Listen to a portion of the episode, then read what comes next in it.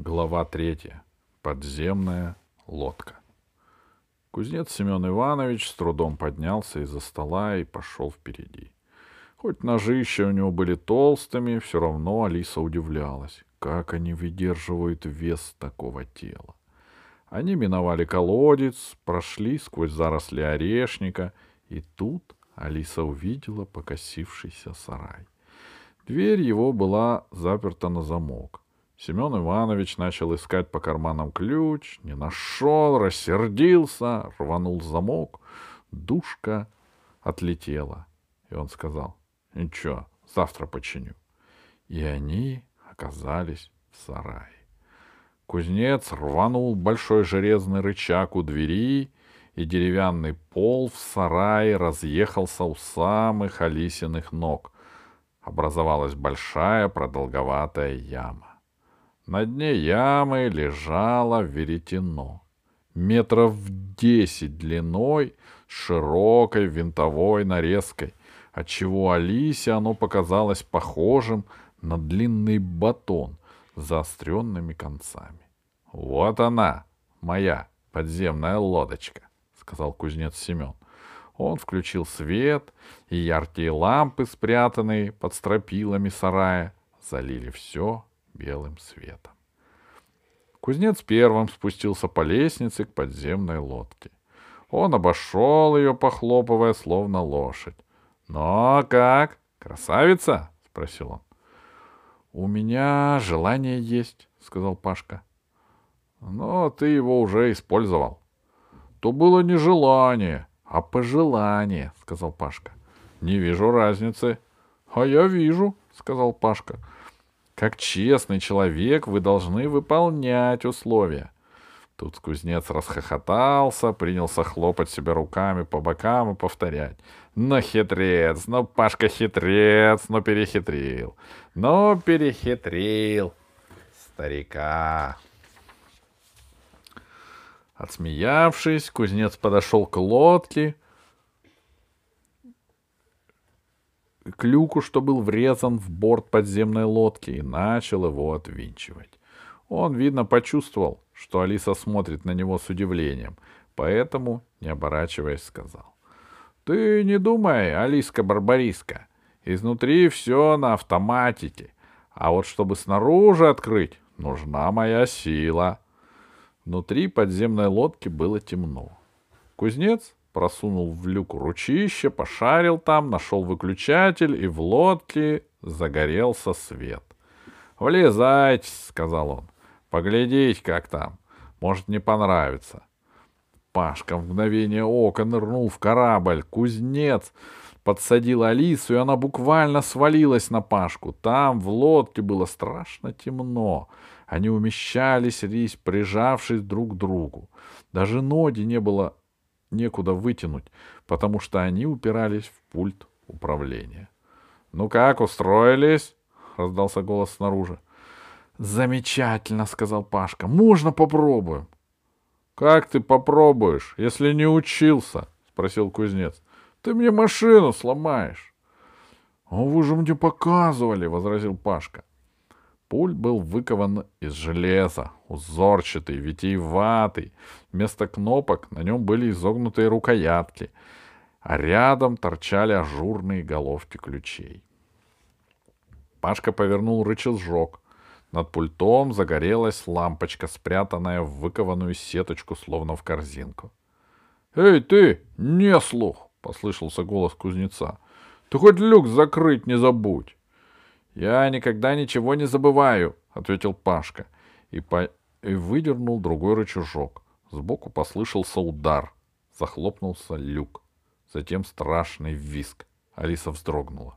— Что это? — крикнула она, стараясь перекричать визг. — Понятное дело, — ответил Пашка. — Люк завинчивается. Пашка взялся за два больших рычага, что торчали в узких прорезях пульта, и одновременно двинул их вперед. «Теперь держись!» Дрожание лодки усилилось, и тут Алиса почувствовала, что сползает с железного кресла на пульт. Нос лодки начал крениться вниз. «Совсем забыл», — сказал Пашка. «Привяжись!» Он вытянул со своей стороны конец широкого брезентового ремня, перетянул через Алису, та нащупала со своей стороны крепление, защелкнула ремень.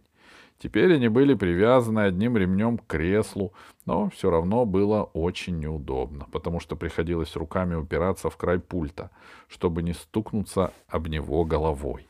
— И так будет всегда? — спросила Алиса. — Настоящий исследователь не имеет права надеяться на легкую прогулку, — строго сказал Пашка. — Если не нравится, останешься дома и будешь путешествовать вокруг дачи вместе с Аркашкой. Но если вас сожрет какой-нибудь необразованный паук, я не отвечаю. — Мы уже под землей? — спросила Алиса, чтобы переменить тему разговора. — Разумеется. Где включается экран, ты не помнишь? Вопрос был риторическим. Пашка принялся поворачивать ключики. В кабине зажегся яркий свет, потом погас. Включился вентилятор из крана, похожего на кран самовара, который высунулся из стены как раз над Алисиным ухом. Полилась вода. «Не то!» — бормотал Пашка. «Не то!» Вдруг над пультом зажегся экран. На нем появилась цифра 6. Она поехала вправо, а от левого экрана двинулась к центру цифра 7. «Вот видишь?» — сказал Пашка. «Я же говорил, мы на глубине 7 метров. Теперь можно перейти на горизонтальный ход». Пашка подтянул на себя два рычага, и лодка приняла горизонтальное положение. Алиса с облегчением откинулась на спинку кресла. «А как она работает?» — спросила Алиса. «Снаружи непонятно». «Как все гениальное. Просто», — сказал Пашка. «У этой лодки два корпуса, как орех в скорлупе. Внешний керамический, жаростойкий, с резьбой. Он ввинчивается в породу, как бур.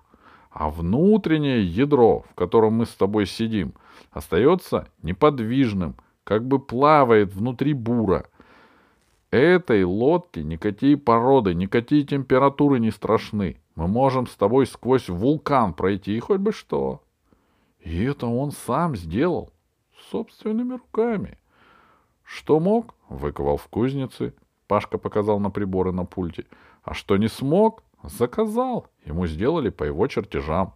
Просто скромный гений. — А почему он тебе эту лодку дал? Разве он ее не для себя делал? — Нам с тобой повезло, — сказал Пашка. Пока он ее изобретал и строил, он так растолстел, что ему в люк не влезть. А кому-то надо под землю идти. Вот и повезло кузнецу. — Повезло? — Конечно, повезло, что он меня встретил. Он за меня теперь двумя руками держится. — Что-то ты, Пашка, темнишь, — сказала Алиса. — Я не темню. Сейчас вылезем на поверхность, он сам тебе все расскажет. На экране цифра 7 уезжала обратно, и снова появилась шестерка. — Постепенно поднимаемся, — сказал Пашка. — Видишь, какое простое управление? — Вижу, — сказала Алиса. — Любой ребенок сможет. — Но не любой, — ответил Пашка серьезно, — а очень талантливый. Нужна интуиция и точность. И не мешай мне. Мы поднимаемся наверх. Река позади. Алиса следила, как на экране сменяли друг дружку цифры. 5, 4, 3, 2, 1, 0. — Приехали, — сказал Пашка. — Пора вылезать. А то Семен Иванович проголодается, уйдет ужинать. Снова раздался страшный визг. Это отвинчивался люк. И в этот момент лодка качнулась, нырнула носом вниз. На экране снова поехали цифры. Только в обратном порядке.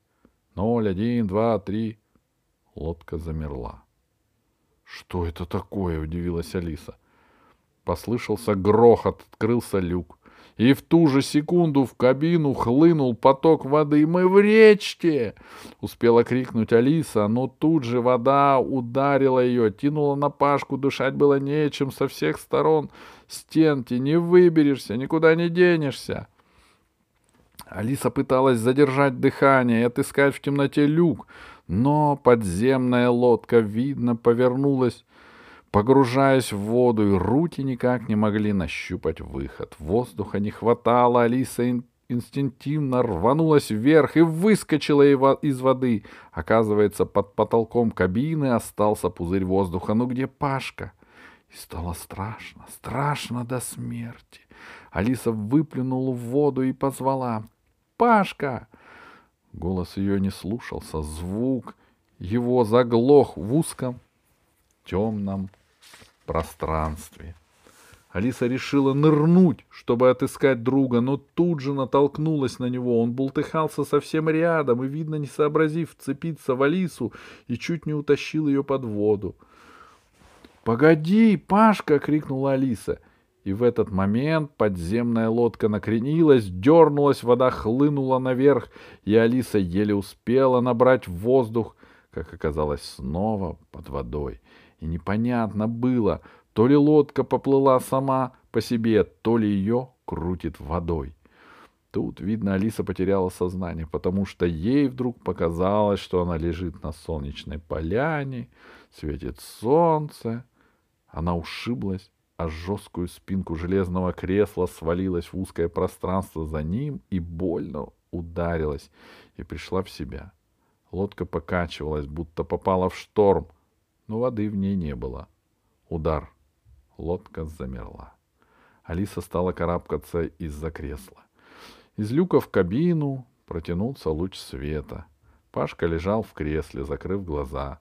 Что-то темное закрыло люк, послышался глухой голос. «Вы живые или нет?» «Живые», — с трудом ответила Алиса. «Тогда вылезайте. Мне за вами не залезть». Алиса сообразила, что голос принадлежит кузнецу. Она подхватила Пашку под мышки и потянула к люку. Пашка начал кашлять. Он отбивался, но вяло, будто сам не соображал, что делает. Могучие ручищи кузнеца встретили Алису у люка, рывком вытащили ее наружу, затем выволокли Пашку. Алиса упала на траву. Хотелось только одного — лежать, закрыв глаза и ни о чем не думать. Но она заставила себя открыть глаза и сесть. Кузнец сидел рядом с ней. Перед ним лежал на траве Пашка, и кузнец делал ему искусственное дыхание. Пашка махал руками и все еще кашлял. «Посадите его», — сказала Алиса. «Только не бейте его по спине, позвоночник сломаете». «Еще чего не хватало, позвоночники ломать», — обиделся кузнец. Пашка открыл глаза и сказал между приступами кашля: «Я сам, со мной все в порядке. А где Алиса?» «Я здесь. А лодка? Лодка утонула?» «Лодку я вынес», — сказал кузнец. «Я, как увидел в речке пузырьки, сразу понял, что ты не там выскочил, да еще с дуру люк раскрыл. А откуда мне знать?» «Молчи, путешественник. Пришлось мне в речку лезть и лодку на берег тащить. Хорошо еще, что я сильный. В лодке 4 тонны веса. Чуть не надорвался, пока на берег вытянул». «Спасибо», — сказала Алиса. «А мы чуть не захлебнулись». «Так чего же вы на приборы не смотрели?» — сказал кузнец укоризненно. «Там же есть указатель, где лодка. В земле, в воздухе или в воде». «Я забыл», — сказал Пашка. «Я думал, что мы снаружи. Я на указатель глубины посмотрел, а он на нуле. Вот я люк и открыл». «Нет», — сказал Семен Иванович, — «лодку я вам не доверю. Мне нельзя на душу такой грех принимать. Ты же не только себя загубил.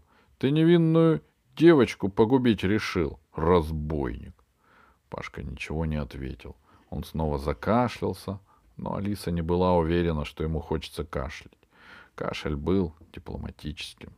Пашке очень хотелось, чтобы его пожалели, но никто его жалеть не собирался. «Подводим итог», — сказал кузнец. «Испытания провалились. Команда к походу не готова. Пошли одежду сушить, заодно перекусим».